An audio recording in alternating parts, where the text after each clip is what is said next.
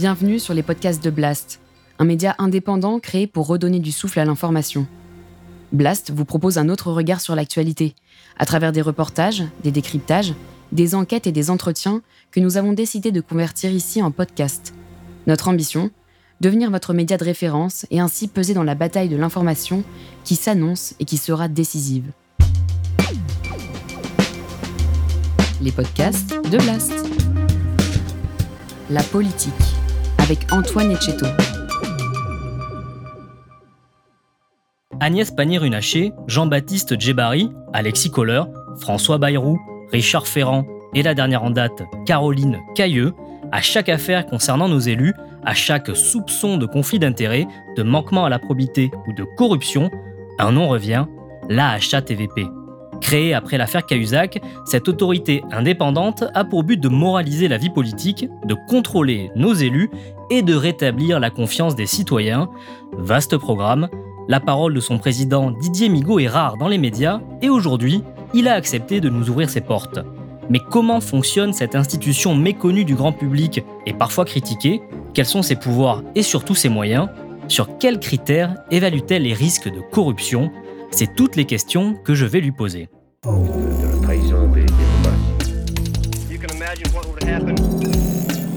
Bonjour Didier Migaud. Bonjour. Merci de nous recevoir dans votre bureau, ici à la HATVP. Donc, vous êtes un ancien député socialiste, ancien président de la Cour des comptes et de la Commission des finances de l'Assemblée nationale. Et depuis 2020, vous êtes à la tête de la Haute Autorité pour la transparence de la vie publique. La HATVP, c'est un acronyme qu'on entend beaucoup ces temps-ci. Presque pas une semaine ou un mois sans une nouvelle affaire de conflit d'intérêts ou de déclaration de patrimoine. Et à chaque fois, on se tourne vers vous pour savoir s'il y a affaire ou pas. Alors, est-ce que vous pouvez m'expliquer quelle est la mission de la HATVP C'est une autorité qui a été mise en place en 2013, après l'affaire dite euh, Cahuzac, en, remplacement d'une commission de, euh, de, contrôle de la transparence de, la vie euh, publique qui manquait beaucoup de moyens pour remplir les missions qui étaient les siennes. Il y a plusieurs missions qui, qui relèvent euh, je dirais, de la haute euh, autorité. Tout d'abord, euh, le contrôle des déclarations de patrimoine de 17 000 responsables publics. 17 000. 17 000, avec l'objectif de contrôler l'exactitude, l'exhaustivité, la sincérité de ces déclarations et de les comparer entre le début de mandat et la fin de mandat pour apprécier un éventuel euh, enrichissement illicite. Hmm. Vous avez ensuite le contrôle de déclaration d'intérêt euh, que doivent également remplir euh, les mêmes responsables publics. Là, l'idée, c'est de, de, de, pouvoir prévenir les conflits d'intérêts possibles, puisqu'à partir d'un conflit d'intérêts, vous pouvez effectivement commettre plusieurs infractions à, la probité. Et, ce contrôle est extrêmement important et, l'ensemble des déclarations d'intérêt euh, des, élus sont rendues euh, publiques. C'est la, transparence en ce qui concerne ces déclarations d'intérêt. Il y a une troisième mission qui est plus récente, qui est le, contrôle des mobilités entre le secteur public et le secteur privé. On pourra y revenir. Ce sont tous les projets de reconversion professionnelle. Ce qu'on appelle parfois le pantouflage le pantouflage, le rétro-pantouflage. Bon, ce sont des, termes euh, imagés, imagés euh, effectivement. Et puis nous avons une dernière mission qui est le, la tenue du, répertoire des représentants d'intérêt. Euh, il s'agit là de, la régulation du, du, lobbying et le contrôle du respect des obligations déclaratives et des obligations déontologiques des représentants d'intérêt qui figurent sur ce répertoire. Vous contrôlez 17 000 personnes, essentiellement des élus. Alors 17 000 personnes pour les déclarations de patrimoine et d'intérêt, de l'ordre de 20 000 euh, personnes s'agissant euh, de la mobilité entre le secteur public et le secteur privé. Et combien êtes-vous à la HATVP concrètement? Nous serons 60, euh, 71 en 2023. Au départ, la haute autorité avait 24 personnes. Donc vous avez une évolution euh, des, effectifs, c'est tout à fait souhaitable, puisqu'il y a eu un élargissement des, missions. C'est peut-être le premier président de la Cour des comptes qui, qui, parle. Je, je, je, suis euh, vigilants, bien sûr, sur la bonne utilisation des moyens qui nous sont accordés par le Parlement. Euh, je considère toutefois que ces moyens sont contraints pour euh, exercer pleinement toutes les missions qui sont les nôtres. Donc nous avons formulé un certain nombre de propositions pour euh, progressivement faire en sorte que nos effectifs augmentent. Oui, parce que entre 17 000, 20 000 dossiers à contrôler et 70 personnes en tout, donc j'imagine il n'y a pas que des, contrôleurs dans, ce personnel-là. Ça paraît un petit peu ah, disproportionné. Une grande, partie sur les 71 que nous serons euh, l'année prochaine, il y en a plus de 50, entre 50 et 55 qui sont en fait sur le contrôle. Donc, euh, puisqu'en fait, les, euh, les, les, structures administratives en tant que telles sont, sont, sont, vraiment réduites au, au, minimum. Alors, si demain, je deviens élu, j'entre au gouvernement par exemple, je deviens ministre de l'information. Pourquoi pas? Non, il n'y en a plus. Hein. je sais. Heureusement. Il faudra que je vous. Quel document je devrais vous envoyer? Je devrais faire une déclaration de patrimoine, donc faire la liste de ce que je possède, et je devrais faire une déclaration d'intérêt et concrètement, quel euh, document je devrais fournir euh, à la haute autorité? D'abord, le président de la République a la euh, possibilité de nous saisir en amont d'une désignation hmm. et d'une entrée au gouvernement pour savoir si, la personne, par exemple, relève déjà de nous et si nous, avons un certain nombre d'observations de, à faire par rapport à cette personne sur le plan, en tout cas, des missions qui sont les nôtres, hein, sur le respect, bien sûr, euh, des obligations déclaratives et d'obligations euh, déontologiques. Euh, ensuite, le ministre qui rentre au gouvernement, le ou la ministre, nous doivent une déclaration de patrimoine, une déclaration d'intérêt dans les deux mois. C'est soumis bien sûr au contrôle du collège de la haute autorité, c'est instruit par les services, et ensuite ce sont des décisions qui sont collégiale. Et ça, c'est très important. La haute autorité pour la transparence de la vie publique est non seulement une autorité administrative indépendante, et c'est important, l'indépendance, c'est essentiel. Qu'est-ce qui la garantit, cette indépendance?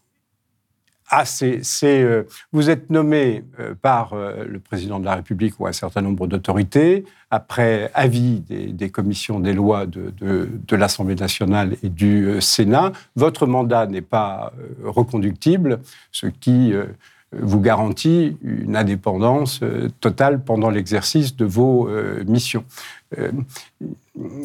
Quand vous, quand vous avez la possibilité d'être reconduit dans ces fonctions, Bon, on peut considérer que, l'indépendance n'est pas totale, parce que, bon, vous, pouvez, euh, vous, pouvez, vouloir assurer votre, votre propre reconduction. Donc le fait que les mandats ne soient pas reconductibles est, est vraiment une excellente chose. Et puis c'est une autorité qui est collégiale, c'est-à-dire qu'il n'y a pas que le président, mais un collège euh, qui est composé de, personnalités euh, du Conseil d'État, de la Cour de cassation, de la Cour des comptes et d'un certain nombre de personnalités également nommées par le président du Sénat, le président de l'Assemblée et, le, gouvernement. Ce qui fait un collège avec des personnalités issues d'horizons euh, divers et, je dirais que ça, ça rend, euh, je pense, les, avis d'autant plus euh, pertinents. De quel pouvoir disposez-vous? Si un élu ne remplit pas bien sa déclaration d'intérêt, sous-évalue son patrimoine ou refuse de vous l'envoyer, quel moyen de coercition vous avez pour les obliger ou les sanctionner en cas de manquement? Alors d'abord, il y a le non-dépôt et le non-respect. Euh, des euh, obligations euh, déclaratives. Ça nous arrive. Je dirais que dans l'ensemble, l'immense majorité des responsables publics respectent leurs obligations déclaratives. Pas toujours dans les délais légaux. il faut parfois relancer voire euh, adresser une injonction, mais après relance et injonction, vous avez euh, des, proportions qui sont euh, très satisfaisantes, de, l'ordre de, 99% Il y a par exemple. administrative, en fait, c'est ça. Je, ne sais pas, mais en tout cas, ça demande un, travail certain pour la haute autorité que, que, relancer, voire adresser des injonctions, ça prend du temps. Dans l'année 2000. 21, nous avons pu envoyer de, l'ordre de un peu plus de 60 situations de, ce type au, parquet. et c'est là où nous demandons d'ailleurs aux, législateurs qu'ils puissent prévoir une, sanction administrative qui pourrait être délivrée par une commission des sanctions euh, au niveau de la haute autorité. Parce qu'il est important que dans ce type de situation, euh, euh, la sanction intervienne rapidement et puisse être dissuasive. Une personne qui ne respecte pas ses obligations déclaratives, il doit pouvoir être sanctionné. Et puis, je, dirais, ce qui aggrave d'ailleurs euh, le cas de cette personne, c'est que pendant le temps où il ne nous adresse pas euh, euh, déclarations, mais il n'est pas contrôlé. Oui. Donc, je dirais qu'il y, a, une double situation qui fait que il faut pouvoir sanctionner rapidement. Or, nous nous, adressons ces, non-dépôts aux, parquets, aux différents parquets, des parquets qui sont engorgés euh, alors que ce sont, euh, je dirais, des, infractions très, très, très simples. Et caractérisées. Euh, et, caractérisées. et, nous souhaiterions, comme d'autres autorités administratives indépendantes, pouvoir, sans nous substituer bien sûr au juge, hein, en cas de, récidive, en cas de difficulté, il faut que le juge pénal, bien évidemment, soit saisi. Mais ce serait utile, je pense, pour le travail de la haute autorité, que, que, la haute autorité puisse décider d'amendes, hein, de, sanctions administratives euh, pour, euh, pour ces personnes-là. Alors ensuite, nous vérifions, comme je l'ai dit tout à l'heure, l'exactitude, l'exhaustivité, la sincérité, à la fois de la déclaration de patrimoine et de la déclaration euh, d'intérêt. Et nous avons un échange, bien sûr, avec la personne concernée, et nous pouvons lui demander des corrections ou des modifications. Et puis ensuite, c'est publié. C'est publié pour ce qui concerne les déclarations de patrimoine et les déclarations d'intérêt pour les ministres. On a eu la liste il n'y a, pas très longtemps. C'est publié pour les déclarations d'intérêt des euh, élus, euh, étant entendu que les déclarations de patrimoine euh, s'agissant des parlementaires sont consultables en préfecture. les déclarations de patrimoine des élus locaux euh, sont contrôlés par la haute autorité, mais ne sont pas rendus publics. Et puis vous avez euh, les déclarations de patrimoine et d'intérêt euh, des hauts fonctionnaires, des responsables publics autres que les élus et les ministres et les parlementaires, qui sont contrôlés par la haute autorité sans être rendus publics. Alors vous pouvez, à partir de la publication, recevoir euh, des signalements sur euh, euh, l'absence de, tel ou tel intérêt de, l'élu concerné. Bon, généralement, nous, regardons cela avec attention et, bien évidemment, nous avons le recul nécessaire pour apprécier si c'est une modification substantielle ou mineure. Si c'est une modification, si c'est un manquement mineur, bon, ça doit faire l'objet d'une rectification, d'une modification. Mhm. Si c'est un manquement substantiel, bien évidemment, le collège apprécie s'il euh, transmet au, parquet. S'il s'agit vraiment d'un manquement substantiel, il y a une transmission au parquet. Concernant les déclarations de, patrimoine, on arrive bien à se visualiser, à visualiser la chose, c'est-à-dire bah, combien la personne possède, si elle a caché ou sous-estimé, l'infraction est facilement représentable. Concernant le conflit d'intérêts, c'est plus difficile. Donc, sur quels critères vous, évaluez la dangerosité d'un conflit d'intérêts?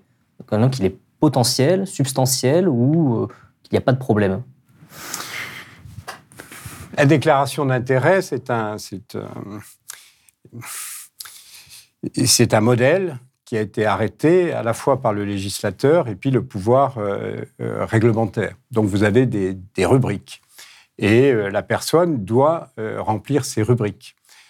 Ces rubriques la concernent directement, donc vous devez faire état des, euh, intérêts qui sont les vôtres, des, fonctions que vous pouvez avoir, des activités que, vous avez, euh, rémunérées ou bien des activités euh, bénévoles, mais quand il s'agit, je dirais, de responsabilité dans une association, dans une entité particulière.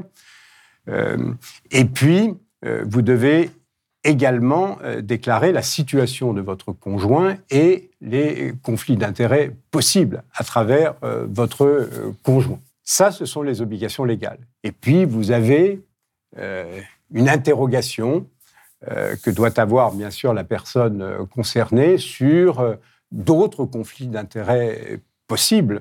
Et là, vous avez éventuellement la capacité ou la possibilité, plus exactement, de, remplir une, case observation où vous pouvez faire état euh, de ces autres conflits d'intérêts euh, que, vous avez euh, identifiés et susceptibles de poser problème par rapport aux fonctions qui vont vous être confiées. Et donc c'est sur ce, cette marge un peu laissée à l'appréciation de la personne que parfois le, diable se cache dans les détails. Euh, on peut penser au cas de M. Kohler, par exemple, où effectivement euh, les, soupçons qui, peuvent peser sur lui ne concernent pas son conjoint, mais concernent la famille de sa mère, qui a avec des liens avec l'armateur euh, MSC, ou plus récemment, il y a le cas de Mme Pannier-Runacher, où c'était l'affaire qu'il a liée à Perenco, concernait en fait ses enfants. Elle a signé pour eux parce qu'ils sont mineurs, mais on peut rappeler en, un mot, c'est le, père d'Anne Pannier-Runacher qui euh, a fait un montage pour permettre euh, une donation à ses petits-enfants avec des fonds dont l'origine n'est pas très claire, sans doute des, paradis fiscaux, et euh, qui les a fait rentrer comme actionnaires dans une société. voilà, et donc ça, Madame Pannier-Runacher était au courant, puisque c'est de ses enfants dont il s'agit, mais elle ne l'avait pas déclaré dans, sa déclaration d'intérêt. Elle n'était pas obligée puisqu'il s'agissait de ses enfants et pas de, son conjoint. Donc est-ce qu'il n'y a pas un trou dans la raquette quand on voit ces, cas-là? S'agissant de la première situation, elle, ne, relève pas de, la haute autorité puisque euh, nous n'existions pas au moment où, la question s'est posée. Euh, pas pour, vous tenir pour la personne, donc c'était la, la, commission de, déontologie euh, qui euh, avait été euh, compétente en, son temps. Pour la, deuxième personne, bon, nous avons fait observer qu'elle avait respecté ses obligations déclaratives en tant que telle, et, le collège a considéré que le décret de déport, qui a fait suite à des signalements et, puis à quelques interrogations, règle de, fait le problème.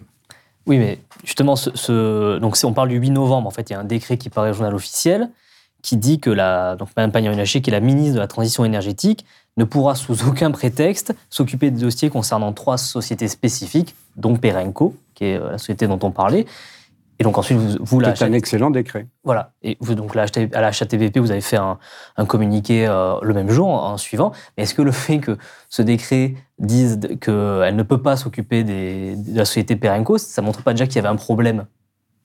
Ah, Vous pouvez effectivement conclure ceci.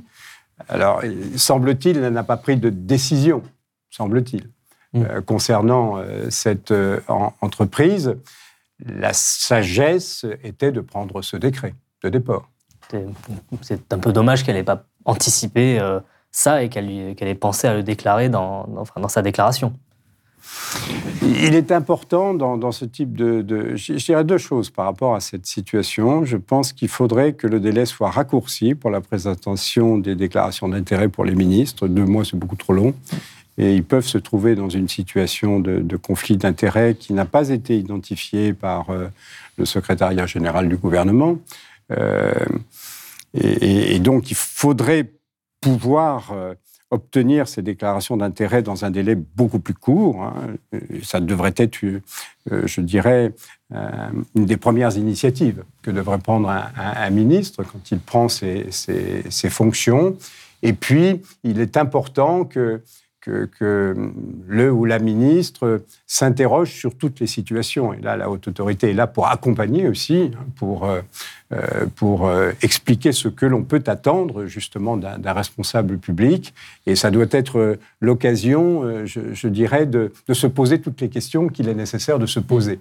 Et il y a un certain nombre de ministres qui le font spontanément et d'autres qui le font moins spontanément. Ils doivent être aidés à le faire. Si euh, nous raccourcissons le, délai, il, pourrait être accompagné dès le début, oui. Hmm. parce que, pour finir avec Madame Pannier-Runacher, euh, ce n'est pas peut-être tout à fait fini, parce que dans, on a dit qu'il y avait trois sociétés dans lesquelles elle a dû se déporter. il y a Perenco, mais il y a aussi la société Défense Conseil International, qui a rejoint son compagnon, euh, M. B.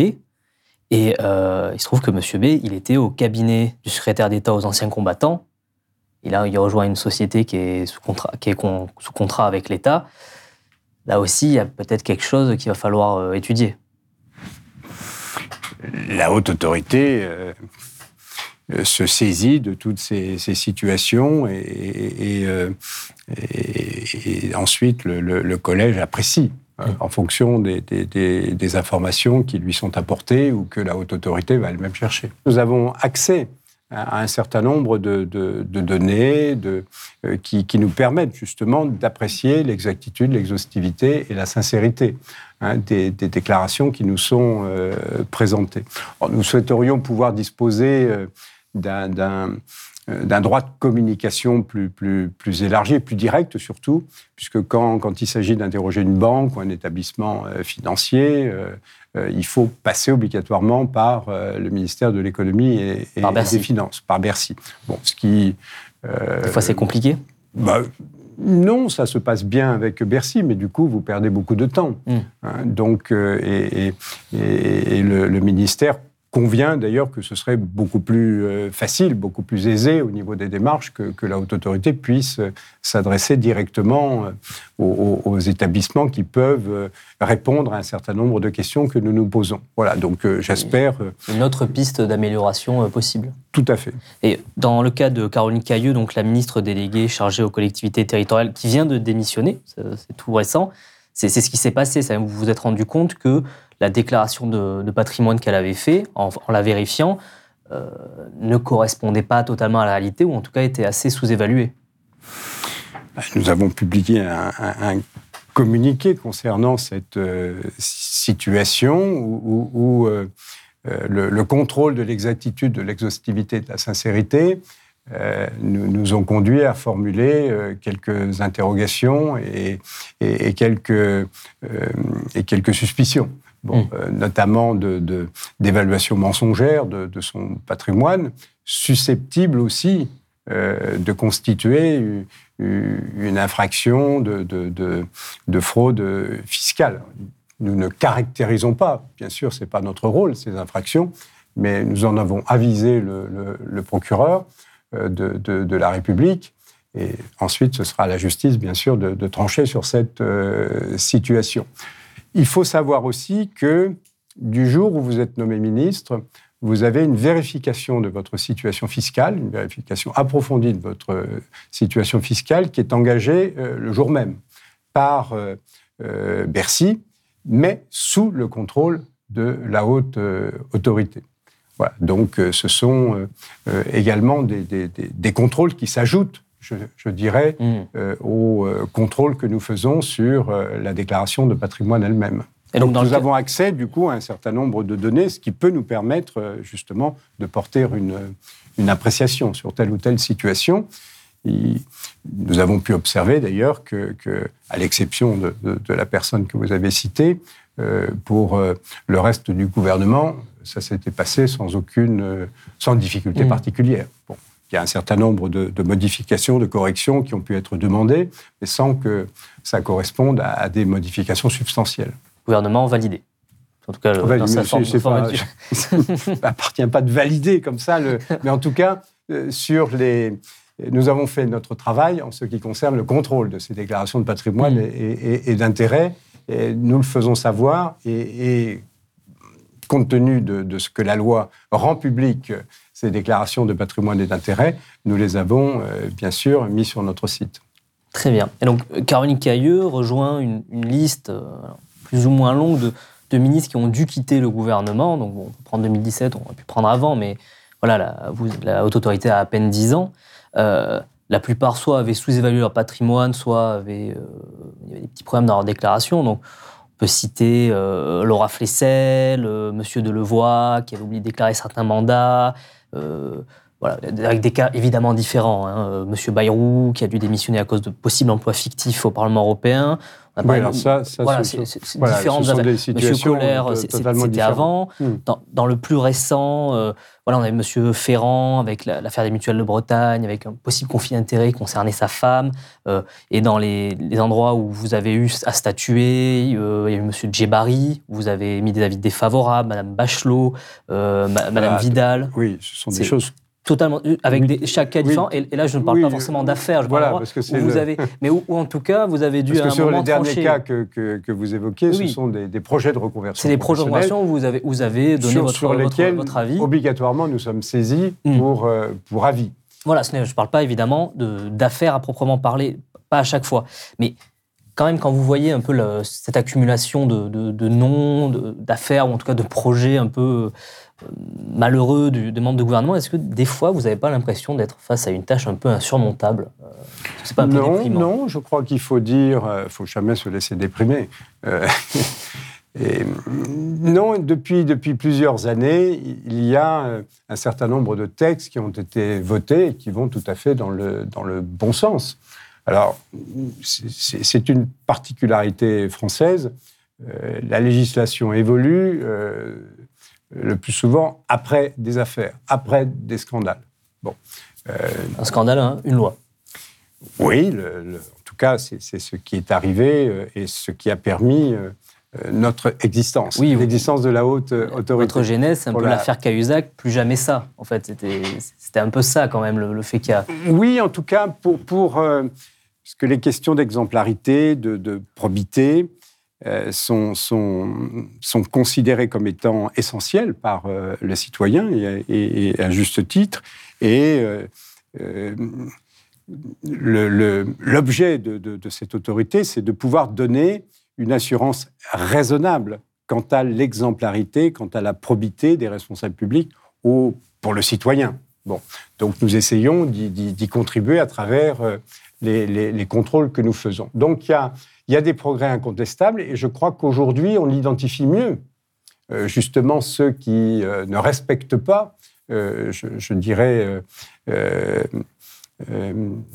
leurs obligations déclaratives, leurs obligations déontologiques, et, ceux qui, peuvent commettre des infractions euh, à, la euh, probité. Vous avez aussi le parquet national financier qui euh, a été créé, qui peut être saisi sur, justement un certain nombre de situations.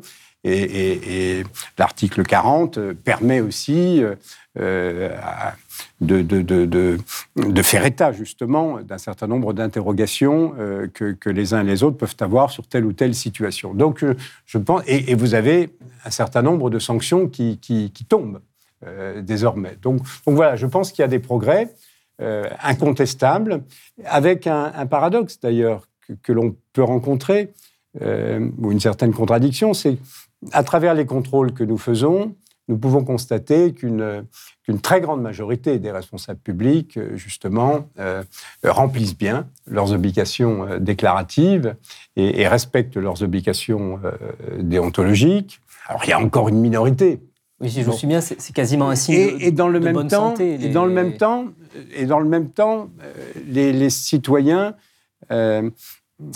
considèrent que dans, dans une proportion euh, inquiétante, hein, plus, de la moitié, euh, considèrent que, leurs responsables publics ne sont pas euh, aussi honnêtes qu'il le faudrait. Bon, et, la défiance est beaucoup plus forte que la confiance dans euh, les institutions et dans les responsables publics. Et c'est un vrai défi pour une démocratie. D'où l'intérêt, justement, que l'on puisse attester de l'exemplarité et, de la probité des responsables publics et que ça puisse être le fait, non seulement, euh, bien sûr, de la justice, mais également d'une autorité administrative indépendante qui peut, justement, euh, contrôler l'exactitude, l'exhaustivité et la sincérité des euh, obligations euh, déclaratives de ces responsables publics. Donc voilà. Alors, il y a encore des choses à faire. hein. Moi, je trouve que la politique publique de lutte contre la corruption, contre les atteintes à la probité,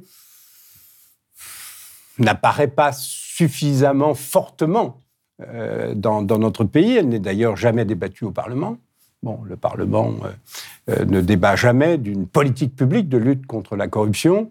il en apprécie encore moins les, résultats, puisque cette politique, non seulement il, ne la vote pas, mais elle ne lui est pas présentée quant aux résultats. Donc il y a un certain nombre de, de, de, de progrès encore à, à, faire pour que justement il n'y ait pas de doute au niveau du, citoyen par rapport à ces, à ces, sujets. Mais il faut quand même euh, savoir reconnaître le, chemin parcouru, mm. euh, même s'il y a encore, je vous dis, quelques, quelques mètres euh, à faire. À faire. Si je vous suis bien, Didier Migaud, en fait, contre, il ne faudrait pas voir la multiplication des affaires, en tout cas les sorties des affaires sur la place publique, comme un signe inquiétant, mais plutôt comme un signe de bonne santé, du fait que les, contrôles sont faits. Bonne santé, je, enfin, sur, le, il ne faut pas que, que, le comportement de, de, quelques-uns puisse euh, jeter l'opprobre sur la totalité, ce, ce, qu'on a souvent tendance à faire, comme ça, mmh. hein, dans, dans, dans l'absolu.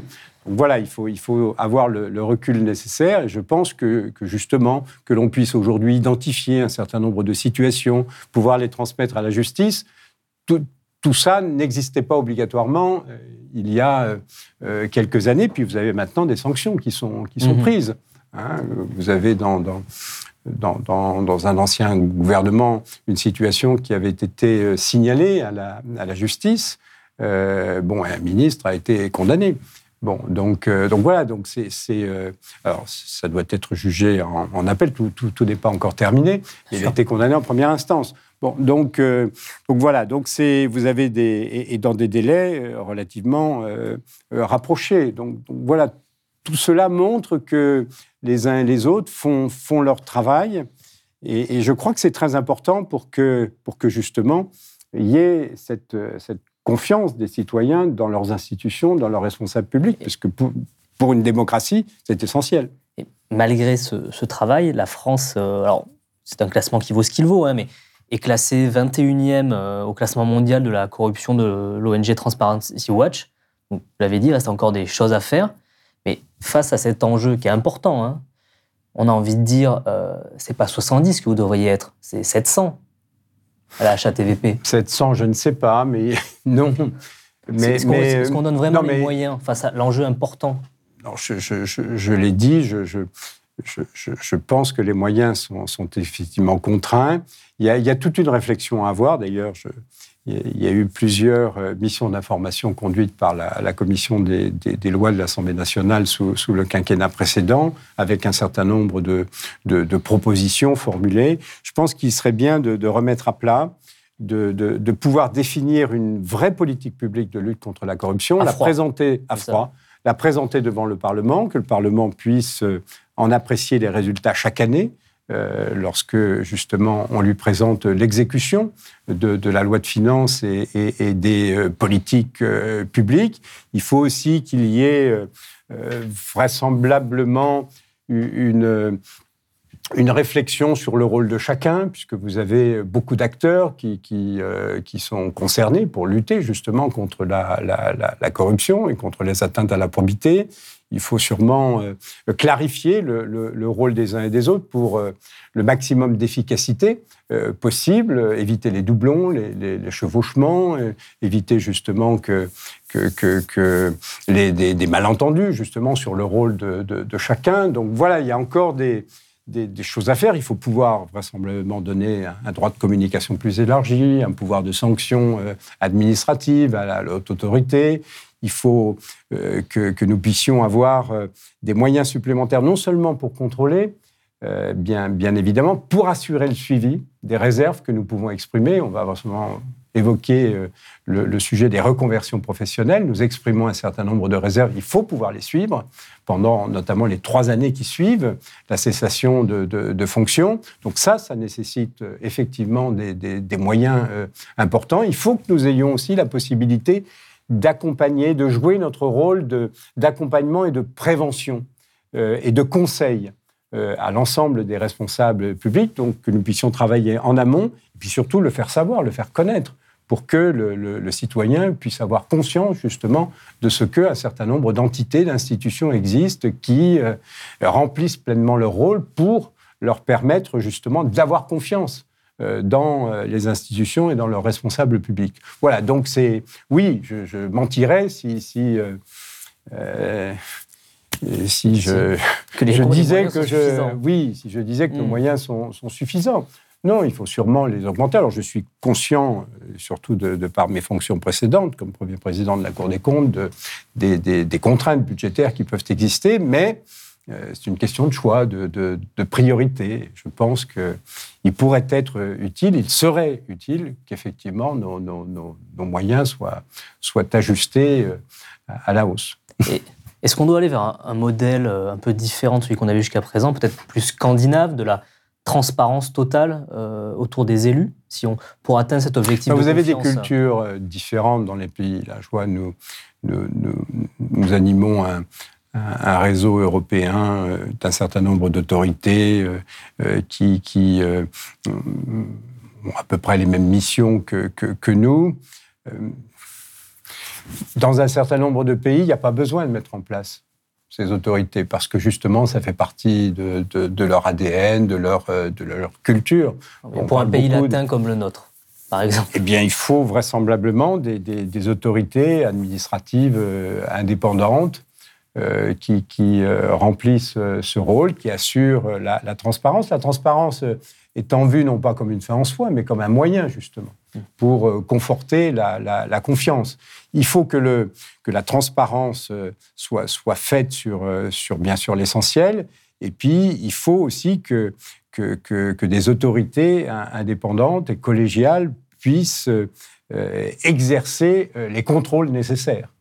Euh, bon, donc, euh, donc voilà, c'est. Euh, mais dans des pays, c'est vrai, comme, comme la Suède, etc., vous avez le, le, le, contrôle direct par le, citoyen ou, ou, par, ou par les, les médias. Bon, nous n'en sommes pas là. Un jour peut-être Peut-être, mais, mais commençons par, par faire en sorte que, que je dirais que toutes ces, ces, structures, ces entités qui ont été mises en place puissent l'essentiel, c'est de pouvoir prévenir, d'ailleurs. Bon, il faut pouvoir agir en, amont et puis euh, se mettre euh, dans, en, mesure de pouvoir, de pouvoir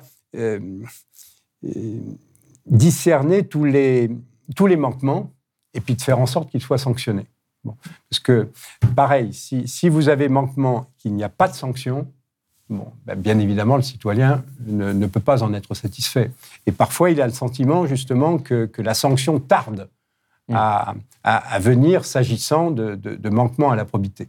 Hein, quand vous avez des infractions qui sont commises par le citoyen, des infractions au code de la route ou autres, bon, euh, eh bien, vous avez une sanction euh, immédiate pratiquement qui, intervient. Donc, quand, euh, vous avez le non-respect d'obligations déclaratives, ben, c'est important qu'une sanction puisse intervenir aussi rapidement ce sera ma dernière question. Jusqu'où pourriez-vous aller? Euh, Nous, les journalistes, on sait, certains journalistes se sont euh, beaucoup intéressés au patrimoine d'Emmanuel Macron, euh, déclaration de patrimoine en 2014-2017 qui a été validée par la HATVP.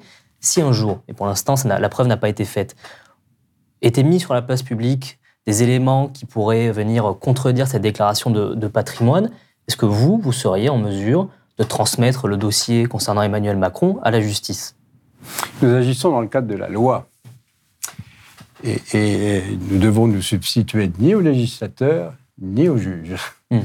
Euh, chacun son, son rôle. S'agissant du président de la République, qui n'est pas sous notre contrôle, à en parler. Sa, déclaration de, de, patrimoine euh, initiale n'est pas contrôlable, euh, n'a pas à être contrôlée par la haute autorité. Vous avez plusieurs dispositions qui ont été prises par une, loi récente, d'ailleurs, euh, à l'initiative de l'actuel président de la République, c'est que désormais, le président de la République doit euh, euh, à la haute autorité une déclaration de fin de mandat, de, fin d'activité. Et celle-là, nous la contrôlons. Nous la contrôlons par rapport à une déclaration initiale que nous avons vue dans la presse, puisque tout, tout, tout candidat à l'élection présidentielle doit déposer une déclaration de, patrimoine qui doit être rendue publique. Nous avons d'ailleurs cette responsabilité de, la rendre publique sur notre, site, s'agissant des, candidats à l'élection présidentielle. Voilà, donc là, nous, avons considéré d'ailleurs qu'il n'y avait pas d'appréciation en tant que telle euh, à apporter euh, sur un, éventuellement, un éventuel enrichissement illicite par rapport à la déclaration de, patrimoine qui avait été faite par euh, le, candidat. Et, s'agissant, donc nous aurons encore à le contrôler en fin de, mandat, mais par rapport, une fois de plus, à une déclaration euh, qui, euh, n'a pas été contrôlé. C'est totalement différent, bien évidemment, s'agissant euh, des, ministres ou des, ou des, élus, puisque là, nous avons pour responsabilité, pour mission, de contrôler l'exactitude, l'exhaustivité et la sincérité de ces mmh. déclarations. Oui, parce que la, question concernant le, le patrimoine d'Emmanuel Macron, c'est sur sa vie d'avant, d'avant d'avoir été ministre, puis candidat, puis président de la République, quand il était dans le secteur de la banque. Et donc, les doutes, les soupçons, les, enquêtes ont, trait à ça sur euh, la période qui se passait avant qu'il soit euh, contrôlable euh, par, votre instance. Et puis maintenant, c'est évidemment pas quelque chose qui concerne des faits qui ont lieu pendant son mandat. Vous savez, aujourd'hui, le, président de, la République, il, est, il sera contrôlé dans le cadre de sa déclaration de fin de, fonction ça, c'est une loi votée sous le quinquennat euh, précédent. Et puis, euh, désormais, le budget de l'Élysée, comme vous le savez, est contrôlé par euh, la Cour des comptes. Bon, depuis un certain nombre d'années, depuis notamment la, présidence Sarkozy. Donc voilà, on peut considérer que, l'Élysée aujourd'hui est beaucoup plus contrôlé qu'il ne pouvait l'être hier. Il y a tout un travail, bien sûr, qui nécessite que nous puissions instruire euh, dans, dans, dans, en respectant le secret de l'instruction, bien évidemment. Puis parfois, euh, les informations qui sortent dans la presse peuvent vous aider euh, à avancer sur certains dossiers ou ouvrir des enquêtes, comme dans le cas de Mme Elle peut bien évidemment nous, nous, nous, nous conduire à, à, réouvrir un dossier. Merci beaucoup Didier Migaud. C'est moi qui vous remercie et à votre disposition. Si vous avez aimé ce podcast, s'il vous a été utile, n'oubliez pas de nous mettre des étoiles ou de le partager autour de vous sur vos réseaux sociaux. Blast est un média indépendant, et si tous nos contenus sont en accès libre, c'est grâce au soutien financier de nos blasters et abonnés. Pour nous soutenir, faites un nom unique ou mensuel et rendez-vous sur blast-info.fr. Blast, c'est aussi une web télé disponible sur YouTube et Peertube et présente sur tous les réseaux sociaux. Alors suivez-nous et pour ne rien rater de nos contenus, abonnez-vous sur notre chaîne YouTube.